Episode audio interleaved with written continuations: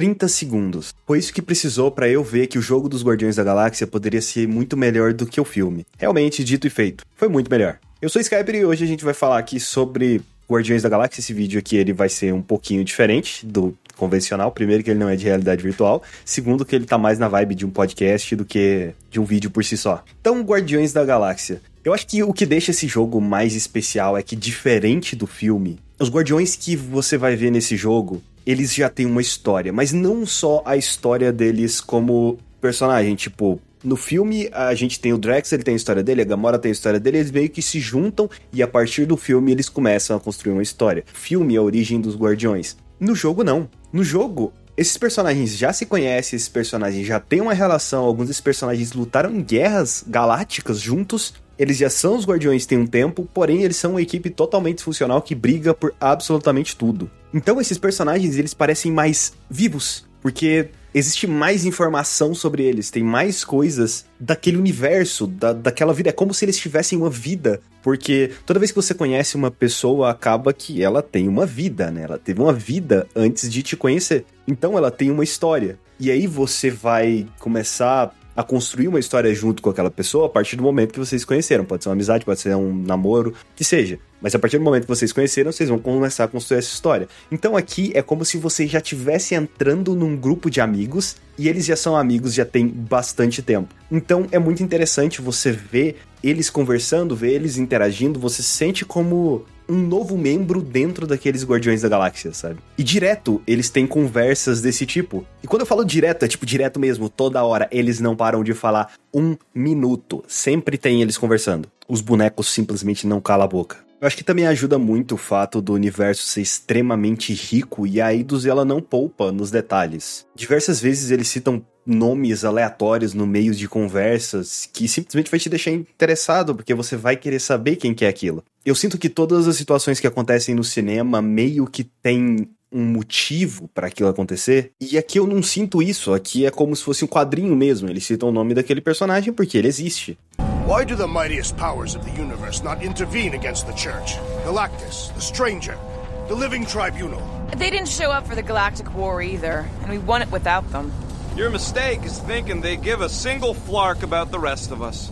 Existe até uma conversa com que o Drex, ele pergunta por que, que os seres mais poderosos do universo simplesmente não se importam com o que, que tá acontecendo, né? E por que eles não interferem para ajudar? Tipo, seres como. E ele cita nomes: Galactus, é, o Estranho, Tribunal Vivo. Isso é só uma conversa normal entre aqueles personagens. É realmente uma dúvida do Drax. E você sente que é uma dúvida do Drax. Ele não tá construindo nada na narrativa para eles aparecerem depois. Não, ele só tá citando uma coisa que existe naquele universo. Eu acho que o fato dessas conversas acontecerem o tempo todo meio que deixa os personagens mais empáticos. E eu particularmente gosto muito dessa ideia deles falarem o tempo todo. Para mim o maior problema desses jogos mais narrativos é que às vezes a gente não sabe o que que o personagem principal ele tá pensando, porque está jogando com ele, então ele só interage com outras pessoas. E muitos desses jogos os personagens passam muito tempo sem falar, até mesmo quando eles estão andando de dupla, sendo que, cara, você já foi dar um rolê com algum amigo seu, mano, vocês vão ficar conversando o tempo todo. E é o que acontece em Guardiões. Você realmente sente que tem uma amizade entre os Guardiões. E isso é muito foda. Por exemplo, em Horizon Zero Dawn eu sentia muita falta da Aloy falando as coisas. Eu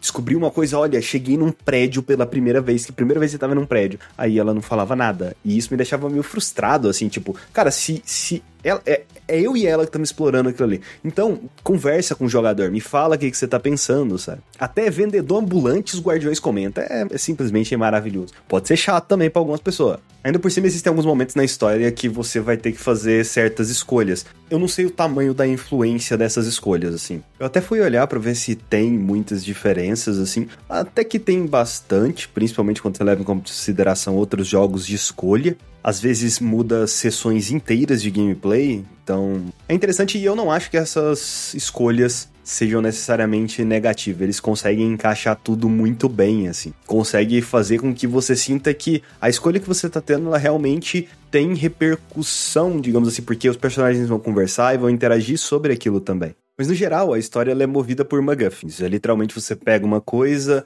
leva até outro lugar, ou você precisa pegar tal coisa em tal lugar para levar em outro lugar. Só que eu acho que é tudo tão bem contextualizado que particularmente, eu não vejo problema, sabe? Quando eu vou analisar uma obra, eu prefiro separar ela em tópicos para eu não me perder. Por mais que dentro desses tópicos eu faça de uma forma que eu vou relacionando uma coisa a outra, porque afinal é uma obra completa, não tem como você separar. Mas eu separo porque funciona melhor para mim. Então agora eu quero falar da gameplay. A estrutura de gameplay, ela é bem simples, digamos assim. Ele parece até um jogo que é meio cru, tá? Que não existe jogo assado. Basicamente você tem cinco coisas que você pode fazer ao longo do jogo, que é explorar lugares, pegar coletáveis, você tem puzzles ambientais, você tem arenas de combate e você tem o combate de nave. Ao explorar, você basicamente só vai encontrar peças para melhorar o seu personagem. Só que assim, a maioria das melhorias elas são passivas e não surge nenhuma nova no decorrer do jogo, então tipo, meio que todas estão lá. É só você ter as peças necessárias para fazer. Além dessas peças, também dá para pegar trajes pros bonecos. Isso aí já é muito legal. Tem os trajes dos filmes do Guardião da Galáxia, tem os trajes que é tipo Cavaleiros do Apocalipse. Não tenho a menor ideia de como que é, mas no caso a história por trás desse traje aí, mas é legal, legal, legal. É um traje bem bonito. De todos eles, inclusive. Os puzzles ambientais, eles fazem parte da exploração, basicamente eles se resumem a você pedir para algum dos guardiões fazer alguma coisa. Tipo, vai lá, Groot faz uma ponte. Drex é, desce o soco ali naquela parede. Uh, que mais? Pedir pra Gamora pular numa parede, se fixar usando a espada e te dar apoio para você. Te dar tipo um pezinho, tá ligado? Só que na parede. É. E também tem os puzzles relacionados às munições do Quill. O Quill ele tem diferentes tipos de munição, né? Star-Lord. Ele tem quatro tipos de munição e cada munição serve para um puzzle ambiental diferente. E eu acho interessante que conforme a coordenação do time vai melhorando, meio que quando você chega num lugar que o Groot tem que fazer uma ponte, ele já faz a ponte automático. A Gamora já pode pular no lugar, o Drax já pode pegar alguma coisa ou empurrar alguma coisa. O, o Rocket ele já vai para alguma algum painel de controle. Isso eu acho interessante. Não chega a tirar 100% do, da, da jogabilidade do jogador ali naquele tipo de puzzle, mas tem isso também. E eu acho interessante que você pode pedir pra, tipo assim, ah, tem um negócio pesado para pegar. Você pede pra Gamora. A Gamora, ela vai falar, ela vai falar um texto, tipo assim, ah, velho, não tem como eu fazer isso não, porque você não pede pro Groot. E tem alguns que são bem engraçados, assim. E como eu falei antes, é o tempo inteiro durante a exploração deles conversando. É você vira pra ir num lugar que não é pra, pra que lá tem coletável, lá tem coisa secreta, eles vão virar pra falar pra você, mas Peter Quill, o que, que você está fazendo nesse lugar aí, Peter Quill? Você não, não, não deveria estar aí, Peter Quill. Peter Quill, a gente tem uma missão para cumprir. Aí você vira e fala, putz, mano, eu tô, tô explorando aqui o negócio, eu só tô vendo a coisa. Calma que eu já tô indo, já tô indo. Oh, you happy, Quill? You found the thing. I told you was there, but you didn't listen. A dead end. Infelizmente o combate ele acaba sendo repetitivo porque a gente tá jogando com o pior guardião. Isso era uma coisa que eu me questionei nos trailers. Por que escolheu Star-Lord? Cara, Gamora, espadas, Drax, as facas, uh, Rock tem, tipo, várias armas. Por que colocar o Groot, né, é o Groot, por que colocar a gente para jogar justamente com o pior guardião da galáxia? Mas foi o que eles decidiram fazer com o jogo, né? E aí o combate ele virou uma coisa que é meio que de controlar território. Você basicamente manda os seus teammates fazerem as habilidades que você quer que eles façam. Então é como se você tivesse várias habilidades, mas você não sente que você tá jogando, e sim mandando alguém jogar para você enquanto você anda pela arena de combate desviando dos golpes. São muitos elementos. O combate ele tem muitos elementos, são basicamente quatro habilidades para cada um dos guardiões, então é muita coisa. Pelo menos quando você puxa para fazer esse combate acontecer, teammate ele teleporta e faz ação e aí já resolve todos os problemas. Então, basicamente, você se movimenta pela arena, usa os botões de interação quando aparece, tipo, você tá lá socando alguém, do nada aparece um botão pra você acionar o Groot, e vem o Groot e faz o negócio. Você usa as próprias habilidades do Peter, tipo, voar é uma habilidade, deveria ser meio que padrão, não sei porque que é uma habilidade, porque quando você voa, você não pode ativar a metralhadora. E a metralhadora é muito boa de tá ativada, mas seria bom se você pudesse voar também, sabe? Quando eu falo metralhador, ele fica atirando várias vezes, assim, direto. E aí, ainda por cima, tem as habilidades dos guardiões, então realmente existe muita coisa nesse combate. Eu joguei no hard, é, em determinados momentos do jogo eu aumentei até acima do hard, para ver se o combate ficava mais difícil, mas não ficou. Eu achei o combate muito fácil. Se você soubesse movimentar com o Star-Lord ali, você não precisa se preocupar com quase nada. E o pior é que parece que o jogo, ele te pune se você tentar usar o Star-Lord muito. Ele realmente quer que você usa os outros. Quando você tá tirando com o Star-Lord, você não consegue usar uma habilidade dos outros bonecos. E isso acaba sendo um problema, que ou você usa o Star-Lord ou você usa habilidades dos outros bonecos. E aí, aquela coisa, ele ainda pega aqueles que é meio dom de você matar um inimigo e pegar vida, só que não existe Glory Kill. Todo inimigo que você mata, você pega vida. O que torna os combates extremamente fáceis mesmo, porque é muito fácil pegar vida. E ainda por cima, spoiler, mas a, a habilidade, a quarta habilidade do Peter, a última habilidade do Peter Quill, é invulnerabilidade. Então é ainda mais fácil. Literalmente, quando eu coloquei no mais difícil, coloquei pra perder vida o mais rápido possível, mas literalmente você entrava, eu entrava no modo de vulnerabilidade e não mudava muita coisa. Então, por ter essa estrutura de combate diferente, no início vai ser desafiador, porque você não vai ter muitas habilidades, você vai ter que esperar fazer o, o cooldown das habilidades dos bonecos que tá com você, né? Dos guardiões. Mas depois cansa. Depois cansa, porque literalmente você vai entrar no combate falando: Ah, ok, eu tenho essa sequência de habilidades que eu vou usar e pronto. E aí você espera você carregar, e aí você usa a mesma sequência. Às vezes aparecem inimigos que pedem que você faça outros tipos de habilidade, mas no geral, quase todas as habilidades dão o mesmo tipo de dano nos inimigos. A arma elemental do Quill, ela muda mais o combate do que as habilidades dos guardiões, o que é muito estranho. Só que ela não muda o suficiente para parecer extremamente interessante o combate. Tipo assim, ah, o inimigo tem um escudo que eu preciso usar o elemento vento. Você vai lá e usa o escudo. Ah, ele tem um escudo que eu preciso usar o elemento fogo. Você vai lá e usa o elemento fogo. E tirou o escudo dele, é só tiro. O mais engaixar,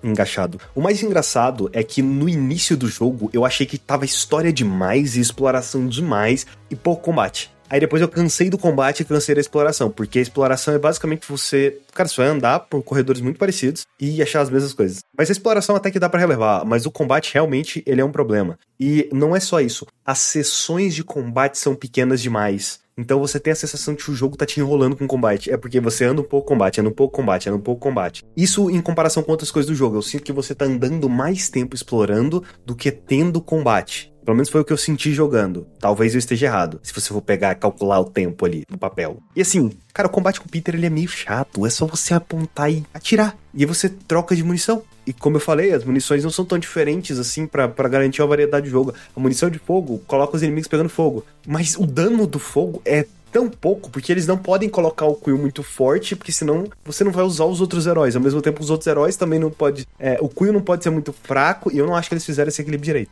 Eu acho que a melhor comparação seria God of War. Por quê? Porque o Kratos ele dá a ordem pro Atreus fazer as coisas. Mas o combate com Kratos ele é muito divertido. E funciona. Às vezes eu tinha a sensação no Guardiões da Galáxia que eu tava jogando um jogo multiplayer. Sabe quando você joga um multiplayer solo, que a sua equipe é meio descoordenada, às vezes tá soltando habilidade ali, uma habilidade ali. Às vezes eu sentia que eu tava jogando um jogo multiplayer, assim. Só que de um jogador só, em que um jogador meio que controlava os outros. Basicamente você só ordena para ele, ó, faz esse ataque aqui, depois você espera até você ordenar para fazer o ataque de novo, porque é, obviamente tem um ataque melhor de todos eles. Tipo, o Groot, o único ataque que eu usava do Groot é prender os bonecos na árvore, porque era o melhor que tinha. E aí ele tem um segundo ataque que é prender boneco mais forte. Só que ao invés de ser vários, é um só. Mas meio que cada um dos guardiões eles são focados em alguma coisa, né? O Star-Lord ele é o líder, é ele que lidera, é ele que mostra para onde o combate vai. É isso, né? É o jogador. O Drax ele tem ataques de quebrar a estrutura do inimigo. Porém, ele também dá bastante dano. Só que a Gamora que é o boneco focado em dano.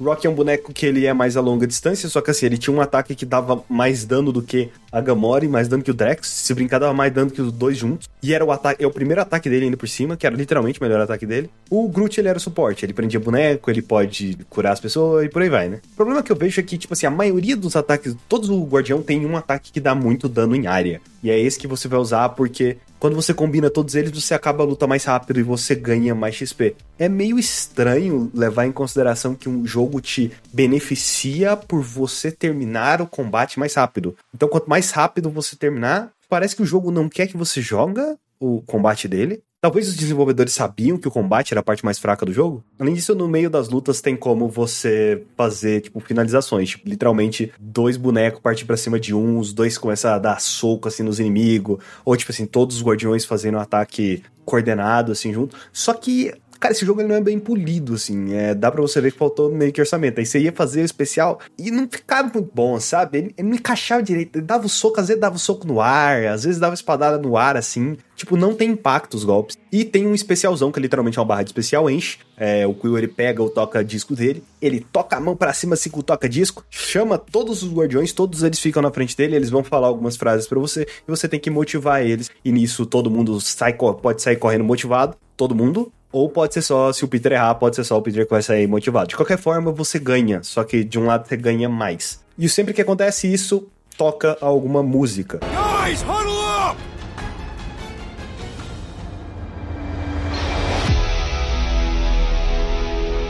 What a bunch of losers! Me and Groot, we win this in our sleep. Thanos used to time me in fights like this just to make it interesting. They are no match for these blades, Peter Quill.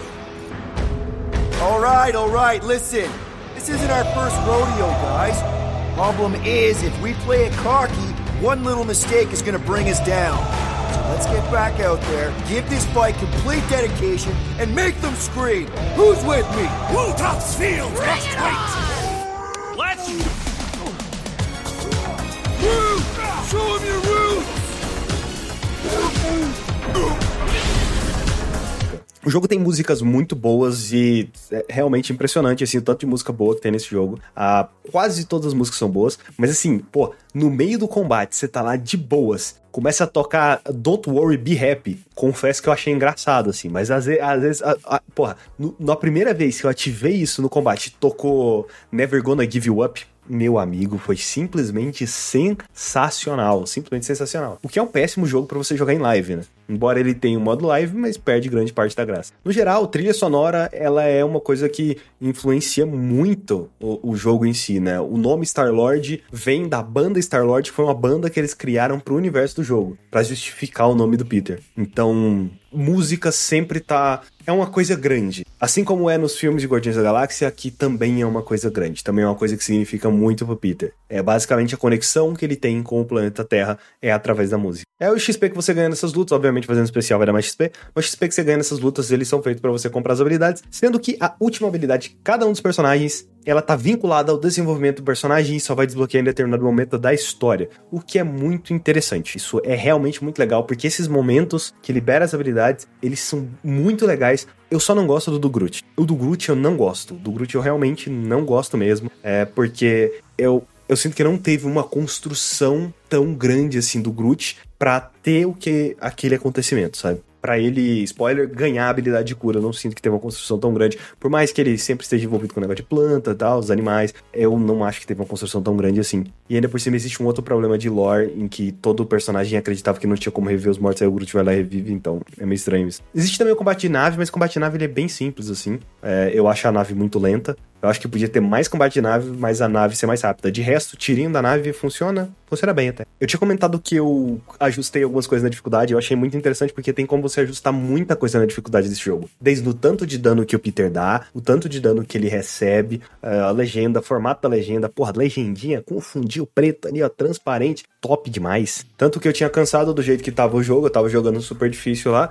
eu cansei do jeito que tava o jogo, aí eu aumentei o dano do Peter, ele ficou até melhor, porque os combates ficou mais rápidos, justamente o que tava cansativo no jogo era o combate. O jogo ele tem alguns problemas técnicos, né, que jogo que não tem problemas técnicos. Aqui é o padrão da Unreal Engine, né, literalmente slowdown do nada, cai o FPS. Nossa, teve um momento numa área que eu tava lá que literalmente caiu o FPS pra 20. E ficou, e ficou. Naquela área, o jogo decidiu que ele ia ficar. Era uma área que tinha muito, muita luz, eu tava jogando com Ray Tracing também, mas não justifica porque ao longo do jogo inteiro ele mantinha 70 FPS com Ray Tracing tranquilo. 70, 80 FPS e ainda por cima eu tava gravando. Os loadings eu acho bem longos, assim, isso é muito chato, porque quando você morre, nossa, cara, demora muito pra você voltar. Direct Storage tá, nossa, necessitado, né? Tive crash, às vezes o jogo crashava e eu ia lá e abria de novo, e eu tive muito problema de pop-in também. Do nada aparecia a textura na tela, e é isso, aparecia um objeto. Isso aconteceu bastante ao longo de toda a gameplay, assim. Talvez vocês tenham visto aí no vídeo, na gameplay de fundo. Aí teve alguns outros probleminhas normal, tipo, as facas do Drax ficavam flutuando na mão dele. E teve uma coisa que é imper- imperdoável, é absolutamente imperdoável. Tinha partes no final que tava sem legenda.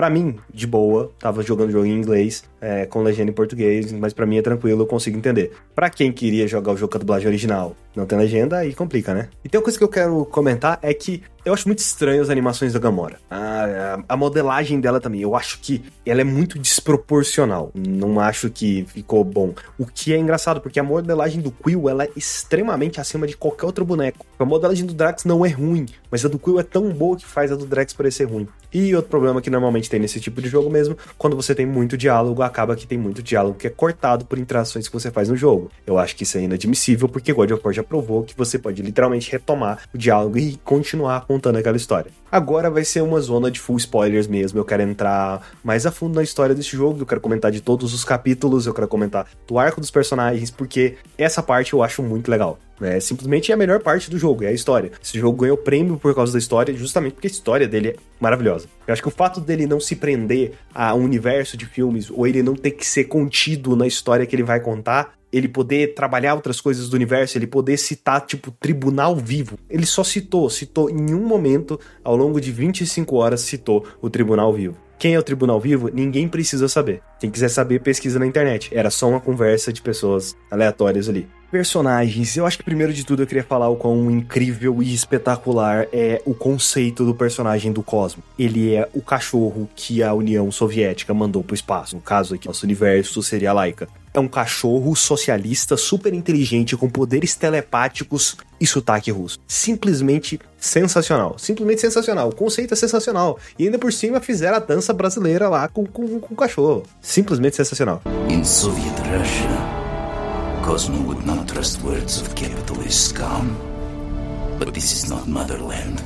Perfeito, absolutamente perfeito. Como eu falei, eu quero puxar dos personagens menos desenvolvidos para os mais desenvolvidos, lembrando que vai full spoiler aqui. Adam Warlock. Eu sempre ouvi falar muito do Adam Warlock, eu não sei quem ele é, mas eu ouvi falar muito dele porque tinha rumores de que ele ia aparecer no Guardiões da Galáxia 2. Eu cheguei a acompanhar muitas notícias de Marvel por um tempo. É, basicamente, ele é tipo um deus, assim, ele tem muitos poderes e eu adoro como os Guardiões eles simplesmente cagam para aquele cara. Eles não se importam com quem ele é. Eles tratam ele como se ele fosse simplesmente um boss. Porque esse, esses são os Guardiões, como o próprio jogo fala no final do, do jogo, o trabalho, o que, que eles fazem de melhor? Irritar as pessoas. É isso que eles fazem de melhor, sabe? Mas basicamente ele é o criador da joia da alma. E a segunda coisa relevante que ele faz é, assim, com exceção de que o vilão meio que vem dele, ele fala que o Raker, que é o vilão, que seria o pastor supremo lá da, da, da, igreja, fala que o que ele quer é o filho dele de volta. Então, a motivação do vilão a gente vê em uma conversa secundária que as pessoas poderiam perder. Cara, eu, eu como, como, como que a Eidos fez um negócio desse, sabe? Eu não tô criticando, eu acho isso incrível. Mas no geral, eu não tenho muito a dizer. Na verdade, eu acho que não tem nem muito a ser dito, assim. Ele não tem um arco nem nada do tipo. Ele é tipo, chama esse Superman aí pra resolver o bagulho. E ele não resolve o bagulho. É, é, basicamente ele só é, vira uma chave para selar o bicho que é do mal lá, o Magus. Outro personagem que a gente tem, que ela é mais uma personagem secundária, por mais que ela seja principal no Guardiões da Galáxia 2 no filme, é a Mantis. A Mantis, ela é amiga da Gamora antiga. É, dá a entender que o Quill já tentou pegar ela, mas ele meio que nunca ficaram, ou eles já ficaram, eu não lembro direito dessa parte. A Mantis aqui, ela é muito braba, eu não sei os poderes da Mantis, eu não sei se tá fiel aos quadrinhos, mas a Mantis, ela, ela aqui é um personagem muito melhor do que nos Guardiões. Ela consegue ver as realidades, ao mesmo tempo que a mente dela é extremamente louca, porque você pergunta coisa para ela, ela tá vendo todas as realidades. Se ela tá vendo todas as realidades, ela não sabe necessariamente o que que onde ela tá, o que que ela tá fazendo, se ela vai morrer, se ela vai viver, ela não sabe. Ela ela, todo mundo enlouqueceria com isso. Mas ela é um bom personagem, eu achei ela muito disparado melhor. Tipo, pouco tempo de tela que ela tem no jogo, eu achei ela bem melhor do que a Mentes do cinema. Ok, o Groot, o Groot eu já reclamei dele aqui. O Groot ele não tem necessariamente um arco definido, né? Ele já é um personagem bem completo que você descobre tipo o background dele, né? Que ah, ele, ele vivia num planeta e que por causa da guerra entre os, os, os Kree lá e a outra parte da galáxia, essa guerra galáctica fez com que o planeta dele que fosse dizimado e ele foi a única pessoa que sobrou. O colecionador pegou ele pra Tipo, viu que sobrou um pedaço dele, pegou o, o, Rocket meio que cultivou aquele pedaço ao ver ele preso lá com o colecionador. E aí depois disso eles viraram amigos e, quando, e eles conheceram o Quill quando eles pegaram um trabalho para conhecer o Quill. Cara, é impressionante. Tu, quase tudo disso você só vai conseguir saber se você for atrás dos coletáveis. Os coletáveis eles te trazem uma lore gigante em cima do personagem. E eu, como eu já disse, eu acho que isso é muita coragem da Eidos, porque muita gente não vai ver essa parte da história. Igual, uma coisa que eu acho muito interessante é que existe um tradutor de idiomas lá na, no jogo. E aí indica que todo mundo usa esse tipo de tradutor. Só que pelo fato da, da, da, da família do Groot, do planeta do Groot ter sido extinta, da raça do Groot ter sido extinta há muito tempo, não existe registros disso. Então não tem como você traduzir esse idioma. O idioma do Groot não são três palavras, não são eu sou o Groot. Não, não é. Né? Pro Groot, ele ele usa essa sonoridade dele, ele tá usando para falar todo o idioma novo. Que às vezes a gente, como jogador, vai conseguir entender, que às vezes pelo tom dá pra gente conseguir entender algumas coisas ali, mas é como se você estivesse comunicando com uma pessoa de, de outro idioma. E esse conceito do tradutor universal não funcionar só com ele por causa que é, a língua dele meio que não estava catalogada nisso. Cara, isso é incrível. Isso é simplesmente incrível. Esse tipo de coisa na lore do jogo faz com que brilhe, sabe, o personagem. Eu, particularmente, gosto muito desse Groot. Talvez eu goste mais do que o Groot dos filmes. Eu acho que o Groot dos filmes ele fica muito Assim, é até legal aquela coisa de, dele ter ficado pequenininho e tal, no final do filme, ajudado a salvar aquelas pessoas lá, os guardiões do caso, mas eu não sei, não, não fica. Eu acho que a construção. É, o personagem por si só aqui, eu acho que ele é melhor do que aquele personagem lá do Guardiões da Galáxia. E eu acho que isso vale para todos os Guardiões desse jogo. Menos pro Rocket, o Rocket é o mesmo boneco. Ele é o mesmo boneco, muda nada. Eu acho que até o dublador é igual. Eu acho legal que, que detalhes que você vai perceber na Milano, que é na, na nave dos Guardiões, o Groot ele tem uma coleção de planta. E todo planeta que você vai, o Groot ele pega uma planta e planta lá no coisa. E aí você pode ir lá e ver a planta nova que ele plantou. Até planetas que tem plantas assassinas. É isso aí, Groot. Vai matar todos nós, os Guardiões. Eu, olha eu me colocando dentro dos Guardiões. Ok, o Rocket, o arco dele se gira. Não se gira, né? Mas o arco dele gira em torno dele superar os traumas da época que ele era cobaia. E cada vez mais você vai descobrindo as coisas que eles fizeram com Groot. Por exemplo, Groot não, o Rock. Uma das coisas principais que o Rock tem é medo de água. Você vai ver que ele vai reclamando da, da água com o passar do tempo, assim, no jogo. Ele detesta a água, ele não gosta de pisar na água, mas ele pisa. Ele pisa na água. É, em determinado momento, o é necessário que o Rock ele entre dentro da água para salvar todo mundo. Ele precisa mergulhar dentro da água. Eu não comprei direito isso. Tem uma cachoeira antes que ele não consegue passar por debaixo da cachoeira por causa da água e você tem que desviar a água. Eu não tinha comprado tanto isso porque eu pensei, uai, mas ele já pisou na água lá. Mas até que ele explica o porquê do medo dele de água porque faziam experimentos daqueles de privação de sentido com ele, colocavam ele dentro daqueles tubos com água. E isso é literalmente um gatilho para ele. Cara, quando ele fala aquilo, é tipo, nossa, isso explode na sua cabeça, falando, nossa, meu Deus do céu, você nunca mais vai pisar na água, eu nunca mais vou deixar, eu vou te proteger para sempre. Mentira. Rock, ele é um pau no cu, às vezes. Eu gosto muito dele. Eu gosto muito, faz merda, faz merda, mas não é passa pano, não tem problema. Mas é muito bom ver essas pequenas coisas do personagem, por exemplo, quando você chega em lugar nenhum lá, é, o Rock ele fica olhando pro bar, destruído. E você vai falar com ele, e ele fala, tipo, cara, ali era o único lugar que eu me sentia seguro e foi destruído. E ainda fala, tipo, era o único lugar que eu sentia, é, que eu me sentia seguro, com exceção das brigas de bar, que é normal, mas era o único lugar que ele se sentia seguro. E aquele lugar foi destruído. Lugar nenhum é basicamente uma. Não é lugar, né? Lugar nenhum. É, ele é uma casa Rock. E tava todo devastado. E você via que ele tava sentindo aquele lugar devastado. E diversas vezes ele comentava daquilo, de querer, depois que acabasse toda essa treta, de querer trazer aquilo de volta. É, é simplesmente fantástico. E por causa desses experimentos, a gente entende também por que, que o Rock ele não quer ser comparado a nenhum tipo de animal, ele não quer ser chamado de monstro. Porque tudo que fizeram com eles, cara, o Rock ele tinha tudo para querer se vingar dos humanos. Porque não foi os humanos, tá? Foi os Kree. Mas ele tinha tudo para querer se vingar de quem fez aquilo com ele dessas formas humanoides, digamos assim, embora ele seja humanoide também. É, mas ele tinha tudo para se vingar ele já deve ter se vingado já também. O que, que eu tô falando? Não sei mais o que eu tô falando, não. Mas é simplesmente fantástico. A construção desse Rock, nossa, é muito melhor. A relação que ele tem com o Groot, os trabalhos que eles fizeram junto, ele, ele contando aqui. Cara, é simplesmente fantástico. É simplesmente fantástico. E ele é um personagem que você vai odiar em diversos momentos do jogo, porque, pelo amor. Nossa, ele, ele só faz merda. Ele só faz, você fala pra ele fazer um negócio, ele não faz o negócio. Você fala pra ele não fazer o negócio, ele faz o negócio. E é assim que ele funciona. Vai fazer o quê? Ele é disfuncional desse jeito. Meu jogo, cagou no meu jogo, porque, porque em determinado momento lá, ele, ele simplesmente surtou e aí fez uma galera vir pra cima da gente. Fazer o quê, né? E aí me culpou ainda por cima. Vagabundo me culpa ainda. Vamos passar pro próximo. A Gamora, uh, o arco da Gamora, ele gira em torno dela conseguir se provar quem ela é pro grupo e aceitar aquele grupo como se fosse uma família mais ou menos. E também tem muita coisa sobre a família dela que ela oculta. Ela é filha do Thanos, todo mundo sabe que ela é filha do Thanos e ela tinha uma irmã nebulosa, né? Filha adotiva do Thanos. Ela foi treinada para ser uma assassina, ela é the deadliest woman on the galaxy, a mulher mais mortífera da galáxia. Eu não lembro a tradução. Só que é, eu não comprava essa ideia, porque a Gamora, ela é o único personagem que eu olhei pro jogo e falei, não, pera, por que, que ela é a mulher mais mortífera da galáxia, mas ela age igual um adolescente? A Gamora, ela age igual um adolescente no início do jogo. E uma coisa não batia com a outra. E aí você começa a ver mais sobre o desenvolvimento dela, não existe relacionamento dela e o Peter nesse jogo. Isso é estranho para quem viu os filmes, mas depois você vai ver que essa meio que foi a escolha certa ali. É bom você ter, ter um Peter mulherengo, é, coloca muito mais traz muito mais coisas, diferentes possibilidades de trama do que ter ele num relacionamento. E aí a gente descobre que quando teve a guerra entre os Kree e, tipo, a Tropa Nova e o resto da galera, meio que a Gamora, ela traiu os Kree, ela traiu o Thanos. Ela decide trair o Thanos quando ela simplesmente chega num dos aposentos dela lá, que é onde tava é, o Thanos, ela tava indo para aquele lugar e ela escuta o Thanos numa sala falando com a tal de morte. E aí ela percebe que o Thanos não fazia aquilo por um ideal, por alguma coisa que ele acreditava, por querer, sei lá, ajudar as pessoas, sei lá, querer ganhar a guerra. Não, ele fazia aquilo porque ele é apaixonado pela morte. O Thanos é o Thanos dos quadrinhos. E nisso faz com que ela decida simplesmente trair o Thanos ali e não querer ficar mais naquele lugar. Só que aconteceu alguma coisa que é meio que a nebulosa começa a bater de frente com,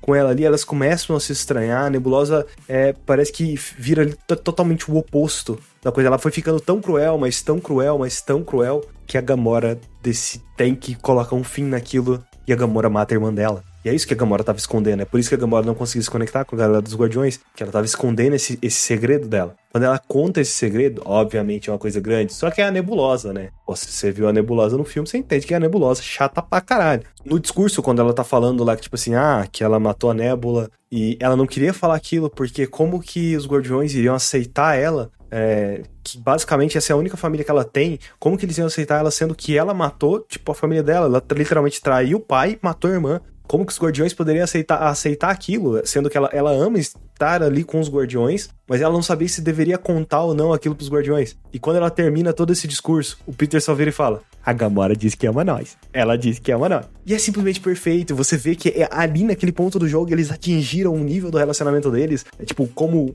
amigos mesmo, muito forte, que o grupo ele não vai se separar mais. É, é quando os, guardi é, os guardiões literalmente saem de uma equipe disfuncional para virar, tipo, os guardiões da galáxia mesmo, sabe? E ela tem um dos melhores arcos desse jogo. É uma personagem que eu comecei detestando por ela ser, ah, The Deadliest Woman in the Galaxy. Só que era pô, adolescente, chata. Mas não, ela vai evoluindo de uma forma que fica simplesmente incrível. Em determinado momento do jogo, ela vira e fala que vai matar um cara. Ela, o vilão principal do jogo, ela vira e fala: Eu vou lá matar ele. E aí, tipo, já tinha me dado. O jogo tinha me dado a escolha: guiar ela ou deixar ela ir. Só que ela literalmente virou para mim e falou: Eu vou lá matar ele. Confia em mim. No momento que ela falou confia em mim, eu falei: Beleza, vou confiar em você então. Vai lá e mata ele. Fiquei com o resto do grupo, não fui atrás dela. Não deu certo, não. Mas ela arrancou um braço do cara. Então tá suave. É, na, eu até fui ver como é que era a outra escolha. A outra escolha realmente era bem ruim, não, não encaixava. Não, não encaixava muito bem. É, na outra escolha você segue ela e aí você quase morre, mas ela te salva e ela não consegue ir atrás do cara. E dentre as coisas que tem no, nos coletáveis, você descobre que ela teve.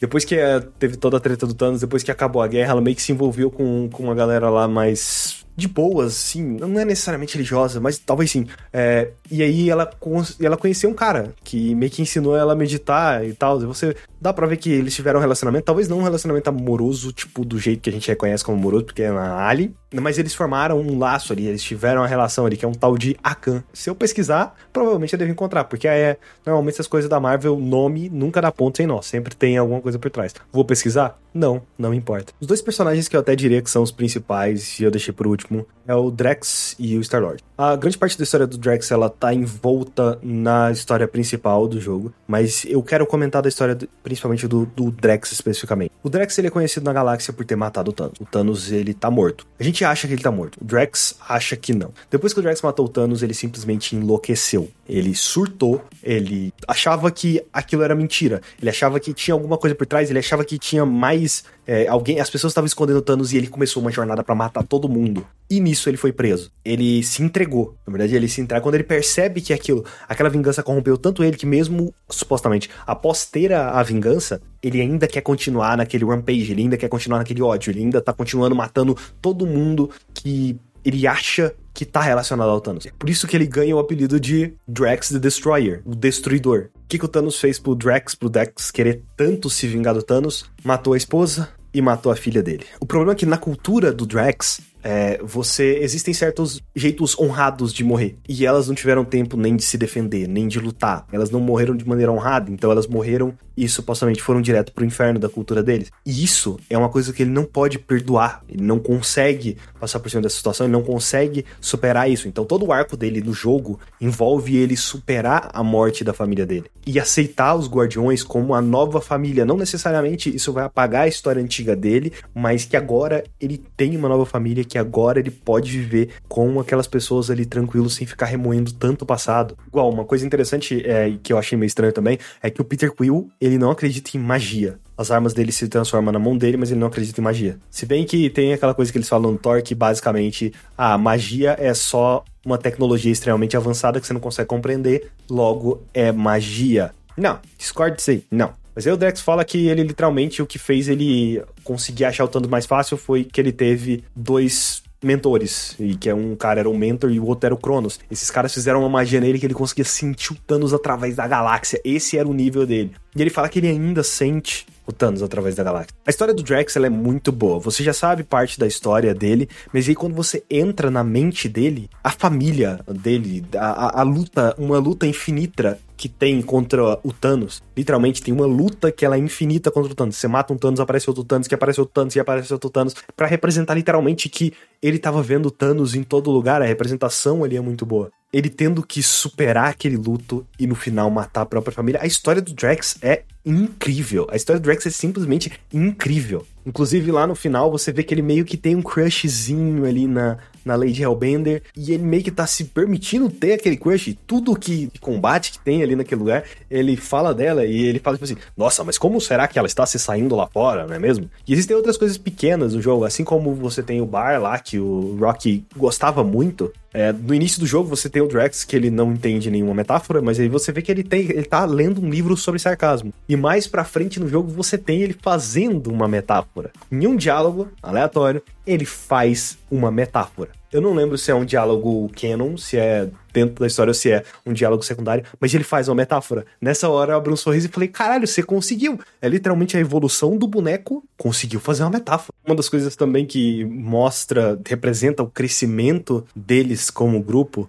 é que no início do jogo eles precisam alcançar um lugar que tem um espaço no meio, tem um buraco no meio. Aí o Drax possa arremessar o Rock. Obviamente eu não deixei ele arremessar o Rock. Porra, tá de sacanagem. E aí, mais pra frente, o Rock vira e fala pra ele, tipo assim: Ah, você poderia me arremessar. E ele fala que não vai arremessar o Rock. São pequenas coisas que você vê que fazem muito sentido para a evolução daqueles bonecos, e isso é muito legal. O Peter eu quero passar meio por cima, quando eu começar a falar da história principal em si, a gente fala mais do Peter. Porque o arco dele gira em torno dele ser um bom líder. É, o Peter ele teve a mãe morta na, na infância pelos Kree e ele foi sequestrado também. O que fez com que ele vivesse uma vida extremamente complicada, pulando de prisão, se envolvendo em contrabandista e por aí vai. Você sabe, né? Você vai pra prisão, você já conhece, faz o doutorado ali do, do crime, porque pss, prisão, ressocializar preso. Isso daí deveria ser o foco, né? Mas nunca é. E aí, tipo, grande parte das lembranças que ele tem da Terra é literalmente as músicas dele e é isso, tipo, ele tem as armas dele, na verdade as armas foram deixadas pelo pai dele, mas foram dadas para ele pela mãe dele, as armas dele se adaptam ao que ele precisa, por isso que tem os poderes elementais. Uma forma de você saber mais sobre o que, que o Quill tá pensando, embora ele fala pra caralho,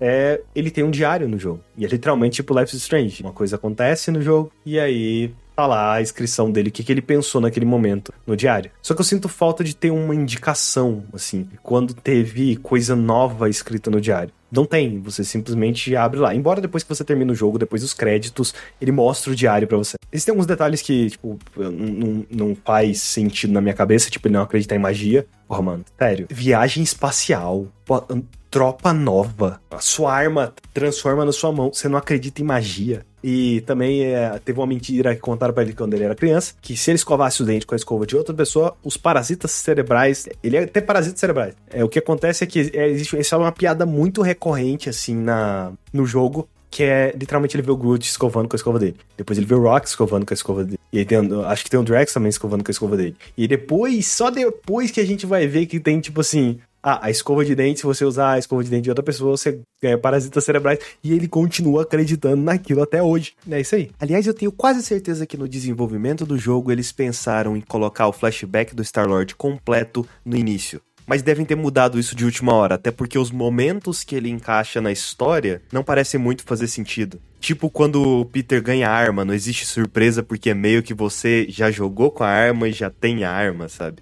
Eu acho que esse é o maior fator, inclusive, pra eu achar isso. Aí fazia sentido você mostrar o passado e a arma mudando no passado e lá na frente no jogo a arma mudar de novo. Ok, agora é a parte full spoilers. Eu quero passar por cada um dos 16 capítulos do jogo comentar um pouquinho sobre cada um deles. Meu Deus, isso vai demorar. Basicamente o jogo começa quando o Peter sonha que tá na casa dele, que tá na, na Terra. É, literalmente é a memória de infância que ele tem do dia que ele foi sequestrado. Só que essa memória ela vai sendo introduzida pra gente aos poucos, o que é muito bom para você simpatizar mais com o personagem do Peter Quill. Inclusive eu achei muito interessante o jeito que eles fazem essa memória, é porque, tipo assim, na primeira vez é só o quarto, na segunda vez é o quarto e o, re é, o restante da casa, na terceira vez é começa já do restante da casa, do mesmo lugar que tinha liberado antes, começa ali no restante da casa e aí vai para fora da casa, que é quando ele é sequestrado pela galera dos Kree. Eu acho muito bom o jeito que eles fazem, que eles trabalham esses flashbacks, assim, acho que funciona muito bem.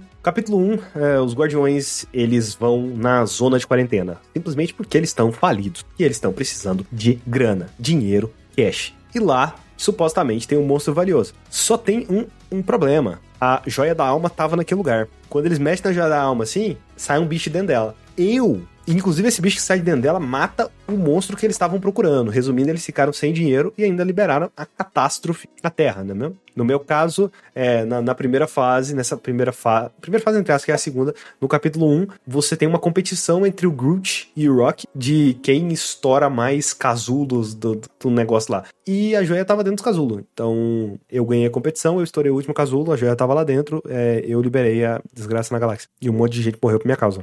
Causa do Star-Lord. Por causa do Star-Lord. Mas eu achei interessante que a joia da alma, ela fica lá. Tipo, eles nem. Eles, ele chega a pegar a joia da alma na mão, mas ela só fica lá. E aí a joia começa a machucar a mão do, do Peter. Se eu não me engano, se eu não me engano, não, porque eu não sei, mas eu tenho certeza que se o Rock ganha a competição, provavelmente ele pega a joia da alma e ele libera a desgraça no planeta. Então nisso eles saem correndo para fugir da zona de quarentena, enquanto tem um bicho perseguindo eles. Eles saem de lá e eles são pegos por quem? Meu amigo chegou a polícia. Tropa nova. Polícia do espaço. Deu ruim, né? Deu ruim, tava em zona proibida, deu ruim, mas não tem problema. Quill resolve. Então, entrando dentro da base aí da tropa nova, Peter vai usar o charme dele, né? Todo o conhecimento que ele tem da tropa nova para literalmente virar pra tropa nova e falar, ou, oh, ainda mais que a chefe lá da, da, daquela região lá da tropa nova lá, daquela nave, é uma pessoa que ele já conhecia, uma tal de Corel. Era uma amiga dela, dele, dela não, uma amiga dele de longa data. Então não tem problema. Ele vai resolver, não é mesmo? Chega lá, o que que acontece? Bem no, no, no, no onde pousa a nave, no hangar explode uma nave de um pastor. Esse pastor é importante depois. Nisso tinha uma garota chata pra caralho lá que tava enchendo o saco. Só que essa garota, quando a nave explodiu, ela é mandada pra puta que pariu. E o Star-Lord, como ele é Star, ele tá Star nas estrelas, ele está dentro de uma nave, e ele é um Lord, ele pulou para salvar a, a, garota. E ela é nada mais, nada menos do que a filha da Corel, que é basicamente a chefona lá da tropa nova, não é mesmo? E nisso eles começam a andar ali pela nave, como eles foram mandados pra puta que pariu, eles precisam voltar para um lugar. E ele começa a ir com ela, sendo que ele tá preso e não pode fazer nada, ele tá com o braço amarrado, ele tá sem o, o jetpack desativado, então ele não consegue meio que fazer nada. Só que quando chega lá na Corel, você tem meio que uma discussão ali da Corel com a filha dela e você pode escolher entre ficar do lado da mãe ou ficar do lado da filha. Fica do lado da filha porque a mãe era chata pra caralho, não é mesmo? Convenhamos. Mas no geral, a Corel vira e fala: tá, cê... o Peter, na verdade, ele faz uma coisa idiota. Ele vira e fala: não, dá só uma multa aí pra gente, em três dias em pago aí. E ela dá uma multa pra ele de 9 mil créditos. Isso é bastante dinheiro. Ou não, porque eu já vi ele compra. Tem uma comida lá que você compra que é literalmente 500 créditos, então não faz muito sentido na minha cabeça. Então, como que os guardiões vão conseguir dinheiro? Porra, eles já estavam por estar atrás de um monstro, só que não deu certo. E eles sabem que tem, tem outros monstros que ele pode ir atrás. Eles vão atrás de um monstro? Não. Ele simplesmente decide que eles vão lá no Secaf 9, que é basicamente o planeta onde está a mulher dos monstros, a Lady Hellbender, e eles vão enganar ela. E nessa enganação eles escolhem vender o Rock ou vender o Groot. E nisso eles vão resgatar, né? Tipo, você vende o bicho e resgata ele logo em seguida. Você vende, pega os créditos, depois, né? É isso. Não, não tem aquele negócio de você lança o Pix, aí você cancela o Pix. Se, se, se- não, pera, a pessoa cancela é a pessoa que recebe. Ela sofreu o golpe do Pix. Eu, no meu jogo, eu escolhi o Rock. Eu sei que o Groot, ele é um monstro mais convincente, mas eu também sabia que isso ia afetar muito o Rock, porque o Rock não gosta de ver o Groot no lugar de monstro, porque o Groot é um amor de pessoa. E ainda mais que o Groot ele foi tratado como monstro durante muito tempo. O Rock também, então ele queria ir. Aí eu falei, ah, então vou mandar ele mesmo, já que ele quer ir, manda ele. O plano deu errado, por quê? Porque o Rock surtou. Resumindo, o cara falou que é pra confiar nele, mas não dá. O Rock ele é uma bomba relógio. Ele sempre é uma bomba relógio. Ele sempre tá prestes a explodir. Às vezes, literalmente. Mas a gente consegue roubar a Lady Hellbender numa boa.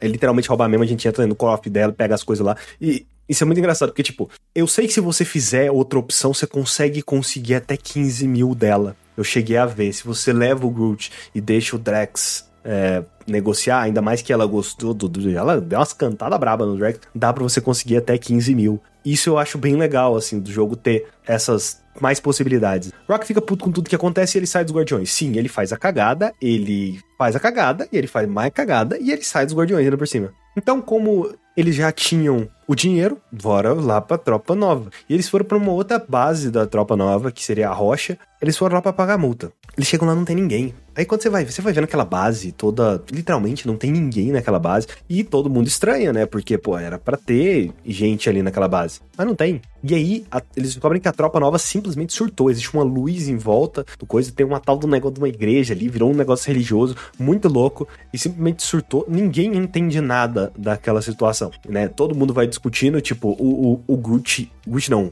o Rock, ele fica extremamente incomodado, porque por ver que tá acontecendo ali naquele lugar, né, das pessoas também que sendo controladas. E basicamente a Nova Corp, ela foi comp. O, eles voltam pra nave, depois de uma treta explodir tudo, eles voltam pra nave deles lá, e o Quill quer ir atrás, quer ir pra lugar nenhum, ele é atrás do Cosmo, porque ele quer denunciar pro Cosmo o que, que tá acontecendo com a Tropa Nova. Tropa Nova é um lugar inter... Opa, Tropa Nova. Lugar nenhum é um lugar muito interessante, assim. É estranho, porque o nome dele é Lugar Nenhum. Mas ele é um lugar muito interessante porque ele é o maior hub que tem no jogo. Nenhum combate acontece ali, em grande parte, em lugar nenhum. Mas, por exemplo, você pode gastar dinheiro pra entrar na base do colecionador. Só que você precisa de muito dinheiro pra entrar lá. O que, que eu fiz? Eu, eu salvei, gastei meu dinheiro, entrei lá, vi tudo que tinha lá dentro e voltei. Esse é o poder de voltar no tempo. Mas, pô, tem coisas muito legais na base do colecionador. É, tem capacete do Nova, capacete mais antigos. Tem um mini martelo do Thor e tem um sapo Thor. Tem o cubo cósmico lá também. Fora outras coisas, existem certas espadas que estão lá, o colecionador tem bastante coisa. É muito legal ver aquelas coisas, tem uma descriçãozinha, todas as coisas, literalmente é um museu mesmo. Existem algumas coisas que estão quebradas naquele museu, que alguém roubou, e parece que o colecionador não se importou. E assim, você pode torrar todo o dinheiro dos guardiões aí que não vai fazer tanta diferença assim. No máximo que vai acontecer é mais uma ceninha engraçada, porque em determinado momento o negócio que desativa a nave, ele vai ativar. Só que é só lá no final que ele vai desativar. Uma cena pós-crédito. Isso é, é- é tipo, é, é, assim, é muito bom como mesmo uma coisa mínima é lembrada lá na frente também. Quando chega em lugar nenhum, meio que todo mundo se separa, né? O Rock e o Groot vai pra um lado, a, a Gamora vai pra outro e o Drax vai pra outro. Enquanto você tá, inclusive enquanto você tá explorando lá, lá tem uma rachadura que é meio que uma rachadura no espaço tempo, uma coisa assim. E o Drax ele vai lá olhar e aí você vai conversar com o Drax e o Drax ele conta, né, mais ou menos do que aconteceu com a família dele. Ele fala que a família dele provavelmente tá no inferno deles lá. O Drax ele se abre e é um dos momentos mais bonitos assim que ele se abre no, no jogo. Ali dá pra ver que ele, ele carrega muito ressentimento, mas também, pô, mataram a filha e a mulher dele, literalmente perdeu tudo. Mas ele tem um ressentimento muito grande sobre o que acontece e isso só contribui pro que acontece depois com ele no jogo, né, que ele perder a cabeça. Não literalmente. A Lady Hellbender mandou caçadores atrás Star-Lord, mas também, né, porra, o que eles fizeram lá, literalmente mataram as tropas da mulher, saquearam o, o cofre da mulher. Tá- também, se se não mandasse, ia tá errado, né? Eles começam a lutar até que chega um momento que simplesmente desmaia. Mas isso aí, o Cosmos resolve o problema, o Cosmos bota todo mundo numa prisão mental e tira os guardiões de lá pra saber que caralho que os guardiões querem ali. Que eles estavam arranjando treta naquela merda. E aí eles. É lá que eles descobrem que o Cosmos descobre o que, que aconteceu, porque que a tropa nova tá toda estranha. E nisso que é identificado quem que é o cara que tá por trás do, dessa da igreja. Seria o grande unificador Reiki. E aí descobre também qual igreja que é. A Igreja Universal da Verdade. Tem um momento muito interessante aqui, que é literalmente eles usam o córtex contínuo para se teletransportar. É uma mão gigante que atravessa o espaço-tempo e o filho da puta tem a coragem de me dizer que não existe magia nesse mundo. Nesse lugar aparecem diversas realidades, e uma delas o Hulk grita Hulk Smash, e na outra algum capitão grita Avengers Assemble era o Capitão América. E aí tem uma que é o Drax, a filha dele, tem uma que é a risada do Thanos, e tem uma que é literalmente Spider-Man. E tem uma outra que é o Quill do passado. Basicamente, o Cosmo mandou eles para investigar a nave. Cara, na nave eles vão descobrir muitas coisas. Entre elas, todo mundo começa a, a ver que bate a, a data de idade da Nick com quando o Quill ficou com a mina lá. Então, e não é tipo assim, ah, todo mundo começa a só pensar que ele é o pai da, da criança. Não, chega num ponto, tá todo mundo pensando, será que ele é o pai da criança? Será que ele é o pai da criança?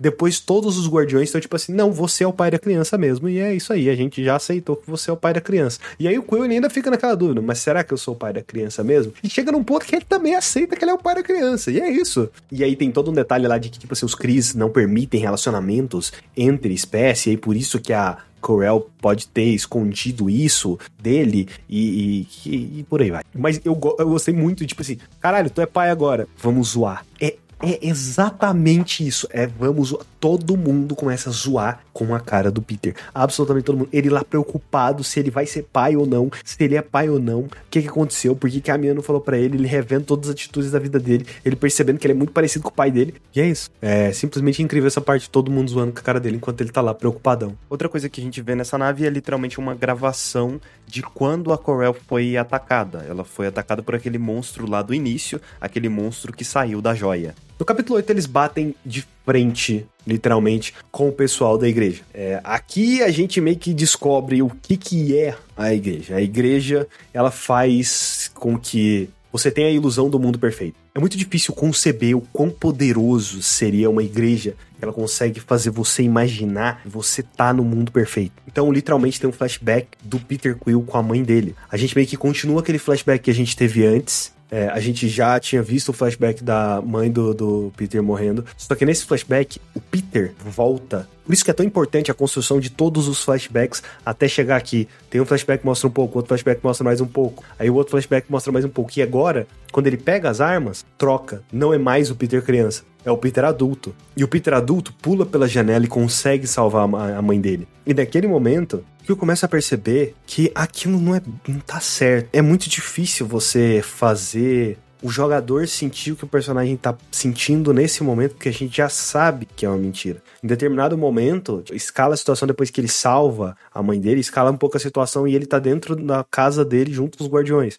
Que aí é quando uma parte preta na tela começa a consumir a tela como se estivesse consumindo Peter Quill. Se você deixar isso tudo consumir, o jogo acaba. Rola a tela de créditos e volta pro. Na verdade, nos créditos aparece pra ver se você quer repensar a sua decisão. Se você não deixa, você vai ficar frente a frente com a mãe dele e ela conversando, ela falando que, que ela é a mãe dele e ele meio que naquela de tipo, ele quer que aquilo seja verdade, mas aquilo não é verdade. E, agora, o que, que ele faz? Durante. Eu, eu queria que essa cena, é, por mais que essa cena. É, essa cena é muito boa. Essa cena eu simplesmente peguei o controle, eu mirei com a arma pra mãe dele, eu fiquei mirando com a arma. Eu queria ver mais que, eu queria ver o que que o Quill ia falar dele tá com a arma, o que que ela ia falar para ele para tentar convencer ele a não atirar. Eu abaixei a arma diversas vezes para ver a, a, aquela situação. Não é uma situação muito empática para mim, mas que é como eu falei, eu já sabia que aquilo era mentira. E aí, o foda é que aí eu pensei, porra, eu vou dar um tiro e vai acabar, né? Você dá um tiro e ela sofre pelo tiro. E aquilo pro Quill é muito difícil. E aí você dá outro tiro e ela sofre mais. E aí você dá outro tiro e ela sofre mais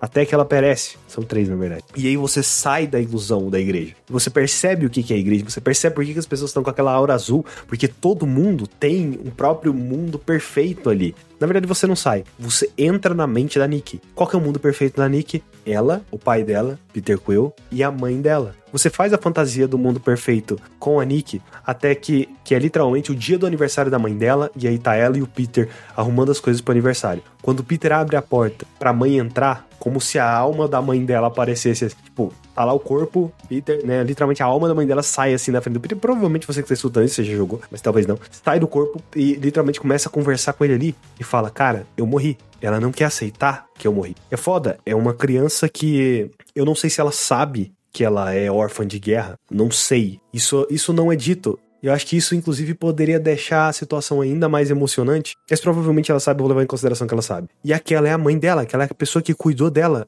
E ela não quer aceitar a morte da mãe. Ela quer viver naquele mundo de fantasia e não quer aceitar. Mas provavelmente a gente, quando a gente chegar no final, eu vou voltar a falar mais dessa cena, porque né, tem outra cena dessa lá no final que aí desenvolve muito bem e a outra cena ela simplesmente é perfeita. Guardiões eles dão um jeito de sair dali. Todos os guardiões eles conseguem se livrar da igreja, eles dão um jeito de sair dali, eles correm, eles fogem dali. No meio do caminho eles encontram a Legião Letal. A outra lá, Hellbender, ela mandou outro, outro assassino pra, pra, pra, pra ir atrás da, da, gente. Cara, isso eu acho uma coisa interessante, porque ao longo do jogo você tem vários assassinos que vão atrás dos guardiões, assim, e é aquela coisa, a, a Lady Hellbender, ela é um personagem do jogo, não é, ela não desaparece no jogo. Tipo, a personagem em si não precisa aparecer, mas ela tá mandando gente atrás. Só até agora ela já mandou dois caçadores de recompensa atrás dos guardiões. Então, tipo, só nisso ela já, entendeu? Esse, não sei se você tá entendendo o que, que eu tô falando. Mas é porque ela, assim, ela se coloca presente naquele jogo. Não é como se os desenvolvedores tivessem tirado ela e excluído ela daquela história. Não, ela ainda tá naquela história.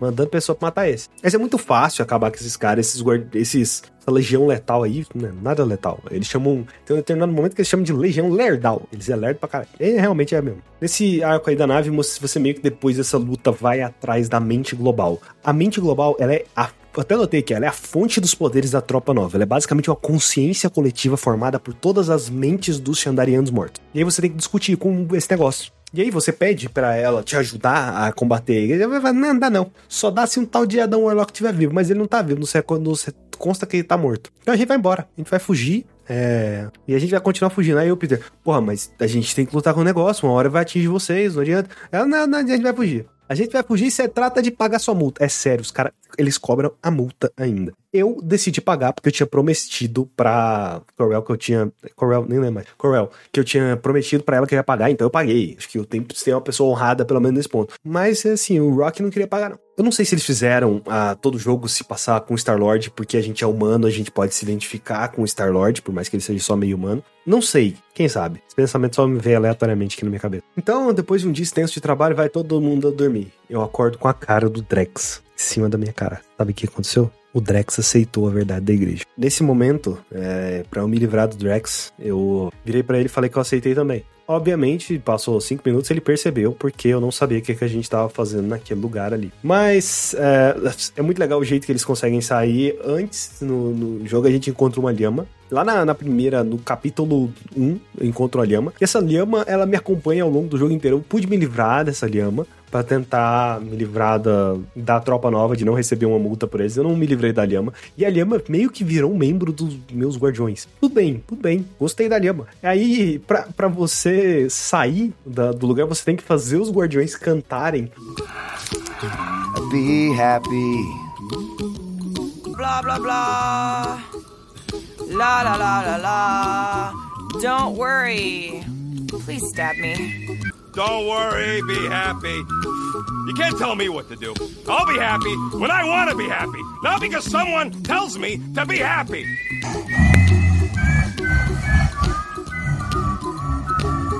Porque o canto dos guardiões, alguns guardiões, quando canta, afasta a lhama, e a lhama não foi presa, né? Todos os guardiões estão presos nos quartos dentro da nave. E isso é muito legal o jeito que isso funciona. Tipo, ela não gosta do canto da Gamora. E aí, literalmente, ela vai andando e volta do coisa até chegar no lugar e aí ela come os cabos e todo mundo é liberado de lá. Tô parando pra pensar, tem uma coisa que eu não mencionei muito. Eu não mencionei muito a briga do Rock com o Star-Lord. Porque basicamente é uma briga para ver quem é quem é o capitão da nave? Essa, essa é a briga com eles. O Rock ele mandava, né, quando ele tava junto com o Groot, mas agora ele é uma equipe. Enquanto Star-Lord preza pelo time, o Rock ele pesa por ele mesmo. Então esse conflito vai acontecer. E é no capítulo 10 e no capítulo 11 que eles vão desenvolver mais o Rock. É aqui que é, eles estão andando lá na caverna, e aí, em determinado momento dessa caverna, existe um vilão que é uma névoa. Todo, tudo que você fala para essa névoa aparece para você. Se você falar, tipo, o nome de alguém, essa pessoa vai aparecer e você vai ter que lutar contra aquela pessoa. Só tem um detalhe: a névoa começa a espalhar, o Peter não percebe, ele tava falando bem dos guardiões, ele tem que lutar contra os guardiões. É, o problema é que não para de vir inimigo, não para de vir inimigo, não para de vir inimigo. E aí é, é aqui que o Rock ele tem que nadar por um lugar para conseguir explodir um bagulho para resolver tudo. Quem leva todo mundo para aí é a Mentes. A Mentes ela dá um jeito de alterar a mente ali, ó. A Mentes, Mentes, altera a mente. Ela dá um jeito de alterar a mente ali do, do Drax e aí o tempo todo ela fica do mesmo jeito que, ela, que a mente do filme faz com o Thanos, ela ficou segurando a cabeça dele, assim, meio pra meio que controlando ele. E eles vão descendo e conversando, e é muito, é muito legal que cada coisa que acontece, ela vai comentando sobre as diferentes realidades, tudo que poderia ter acontecido. Ela vira e fala, não é esse pulo, você já morreu sei lá quantas vezes nesse pulo aí. E aí perguntam para ela quantas vezes você morreu com tal coisa. E ela fala que, tipo assim, ah, sei lá, você conseguiu morrer aí, ó, 50 vezes. É, ela fala, tipo assim, ah, você morreu 50. Aí o Rock, mas só 50? 50? Não, tá. Ela, 50 mil. É meio difícil de contar. Porque ela vive, né, vendo diversas dimensões. Esse poder é simplesmente muito legal, porque ele enlouquece também, né? Ela é meio louca da cabeça. Inclusive, a primeira vez que a gente encontra a Mentes, é, lá em lugar nenhum, ela vira e fala uma frase pro Drax que ela vê que o destino do Drax era um destino meio sombrio. Ela já sabia o que ia acontecer. E ela meio que. Será que foi ali que ela colocou o feitiço na cabeça dele? Eu precisaria ver para lembrar a frase que ela falou. Não sei se foi ali que ela colocou o feitiço, então vai sabendo. Então, depois que a gente tem todo esse desenvolvimento do, do Rock, esse problema da água e tal, a gente acaba conhecendo Adam Warlock, mais conhecido como um dos deuses aí. É, e simplesmente ele é zoado pelos Guardiões. Ele. Todo mundo entra dentro da mente do Drax para tentar salvar ele. E acontece tudo aquilo que eu, que eu já falei, da gente ver sobre a história do Drax. Só que bem no momento que a gente libera o Drax, assim, da, da coisa, meio que sai um Adam Warlock do mal, de dentro da, da família do, do Drax. E a gente percebe que, na verdade, o tempo todo a gente estava lutando contra a versão do mal do Warlock. E essa era a versão que estava presa na joia. Porque o Warlock é o criador da joia, ele usava a joia, e meio que tem uma versão do mal dele que estava presa dentro da joia e foi liberada pelo Rock. Então, junto com o Adam Warlock, inclusive tem aquele confronto, mesma coisa que acontece no, no Snyder Cut ou no Liga da Justiça lá, que é tipo assim, o Superman quando revive, todo mundo sai na porrada. Então, mesma coisa acontece, todo mundo sai na porrada com ele, até que eles explicam pro Adam Warlock o que, que tá acontecendo. O Warlock ele concorda com tudo. É, eu acho muito engraçado o jeito que o Warlock fala, porque ele fala de um jeito arcaico, fala é, de uma forma extremamente culta, às vezes não dá para entender nada. Muitas vezes o jogo simplesmente faz de sacanagem, ele te joga a escolha na sua mão para você fazer para dar resposta para ele. Assim, vai no que for, se for, foi, se não for, deu, porque eu não entendia nada. Grande parte das coisas eu não entendia nada. O maluco fala em na linguagem de artigo científico. Aí complica a minha vida. Mas eles partem para lugar nenhum que basicamente a galera do mal tá lá. É aí que o Rock vê o negócio do bar. Ok, eles batem de frente com o pessoal da igreja. O Warlock sai na porrada com o Raker. É, Raker sem, sem um braço, porque a Gamora já tinha ido atrás dele, quando eu falei lá que dava pra confiar na Gamora. Nesse momento, inclusive, é legal, porque o Drax ele se passa por um fiel pra entrar em lugar nenhum. Mas dá tudo errado. O Warlock toma porrada, todo mundo se fode, e aí obviamente a gente dá um jeito de fugir desse lugar, né? Porque não deu muito certo. Inclusive, se eu não me engano, é quando a gente salva o Cosmo. Também dá pra salvar ele aí. E aí ele posteriormente vem te ajudar depois. Isso é legal. Aí, lembra que eu tinha falado que a Lady Hellbender, ela meio que é um personagem que ela fica ao longo de todo o jogo? Então, isso é essencial para o jogador não esquecer dela, porque a partir do momento eles meio que não têm o que fazer. Eles não conseguem bater de frente com a igreja, porque eles, porra, é uma nave contra uma frota. A tropa nova não vai fazer absolutamente nada. Porém, lá atrás, o Drax tinha falado de um monstro, um tal de Fin Fan Pum. Eles podem tentar pegar esse monstro aí, pra Lady Hellbender e aí, assim, usar o exército dela para bater de frente com a Galáxia. Será que ela aceitaria? E eu acho muito engraçado porque tá todo mundo desesperado com a queda da nave. O Drax rindo pra caralho. Só que quando a nave cai, todo mundo rindo, porque tá todo mundo se divertindo. O mundo tá caindo, o mundo tá caindo. Mas o que, que você vai fazer? É tipo nós no Brasil. Nós faz, nós faz brinca com todas as tragédias que acontecem no Brasil, por quê? Porque o humor é um jeito, é um jeito que você tem para esconder a dor. Eu sei, foi profundo. Tá, e aí você anda por lá, você descobre mais da cultura do, do Drax, que basicamente ali era um lugar onde todo mundo ia para morrer de forma honrada todo mundo. O povo ia pra tentar derrotar o dragão, mas todo mundo já sabia que poderia morrer. E na cultura do Drax, se você morrer na luta, é morrer de forma honrada. Inclusive, tem até uma pessoa que você encontra lá no jogo que, tá, que foi lá para matar. Ela não era da raça do Drax, mas ela foi lá para matar, só que todos os teammates dela foi morto e meio que ela não tem o que fazer e ela vai vazar daquele lugar. Basicamente, os guardiões eles matam o, o Fing Fang Fong. É, a mulher chega lá, vê que ele tá morto, fica puta da vida, tá quase matando os guardiões Aí o Groot solta as luzinhas assim e revive uma pessoa. Aí eu pergunto: Groot revive um dragão. Todo mundo acha um absurdo a ideia da igreja de querer reviver os mortos. Mas todo mundo acha de bom o Groot reviver. Dorme com essa. Dorme com essa, Brasil. Hipocrisia foda.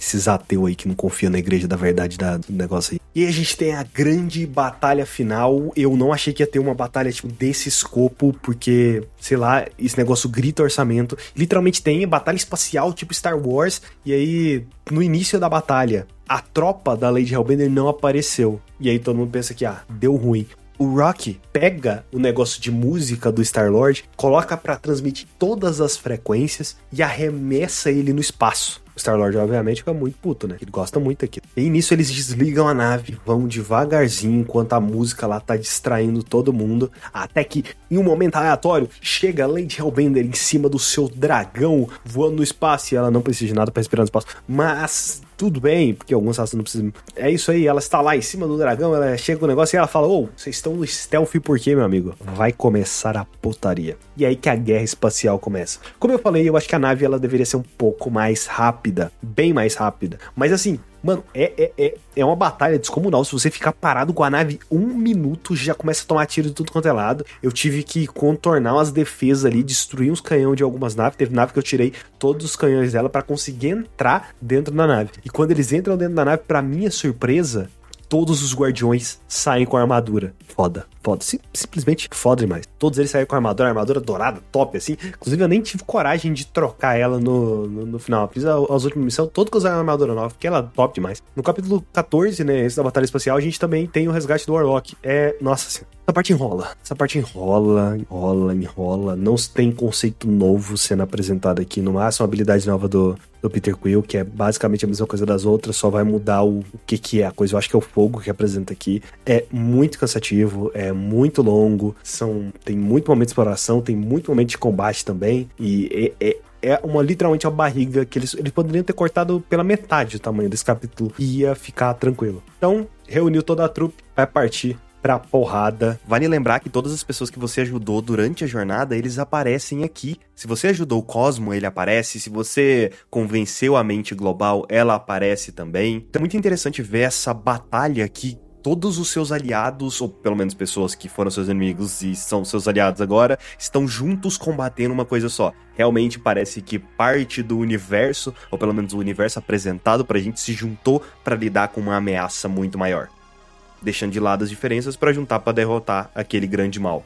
A Nix está prestes a realizar o ritual de basicamente consumir toda a galáxia os guardiões chegam lá, mas simplesmente o Raker usa a força e segura todo mundo. O ritual vai começar a fazer pela galáxia, o negócio vai começar a consumir a galáxia. E aí, num lampejo, num breve momento, você escuta a voz da Corel. E a voz está vindo direto da joia da alma que está na mão da Nick. Então você fica escutando aquela voz e olhando. Fiquei meio olhando que eu não sabia que era onde que era pra... Aí eu olhei para o lugar e você entra dentro da, da do sonho da, da Nick, afinal todo o universo está sendo consumido. Você entra dentro do sonho da Nick e ali você precisa quebrar aquela ilusão que tinha visto antes com, com a família perfeita. E para quebrar aquilo, aí você quebra o presente da festa, você quebra o, o, holograma que ela tinha feito da festa, você quebra o bolo que ela tinha feito, porque precisa quebrar aquela ilusão.